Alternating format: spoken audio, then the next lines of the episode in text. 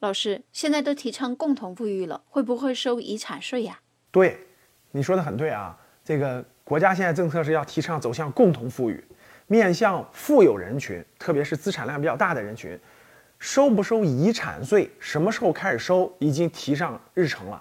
可以说现在也是社会现在讨论的一个重点。其实遗产税呢，很多发达国家早就有了，比如说美国，美国的遗产税是一百万美元以下是不收的，啊，一百万美元以上。逐渐增加这个税率，一百万美元是百分之十八。如果你超过了三百万美元，那这个税率就超过百分之五十五了。什么概念呢？就如果你老爸啊未来给你留下超过三百万美元的财产啊，甭管是房子、股权还是现金啊，只要超过三百万美元，百分之五十五是要交税交给国家的，你只能继承百分之四十五，这就是遗产税。其实不单是美国，像英国、日本都是收遗产税的。都是有个比例的，比如说从百分之十几收到百分之最高，基本上在百分之五十左右。所以，遗产税在发达国家是比较成熟的一个税种。我们国家未来也一定会推出遗产税，只是时机应该还不太成熟。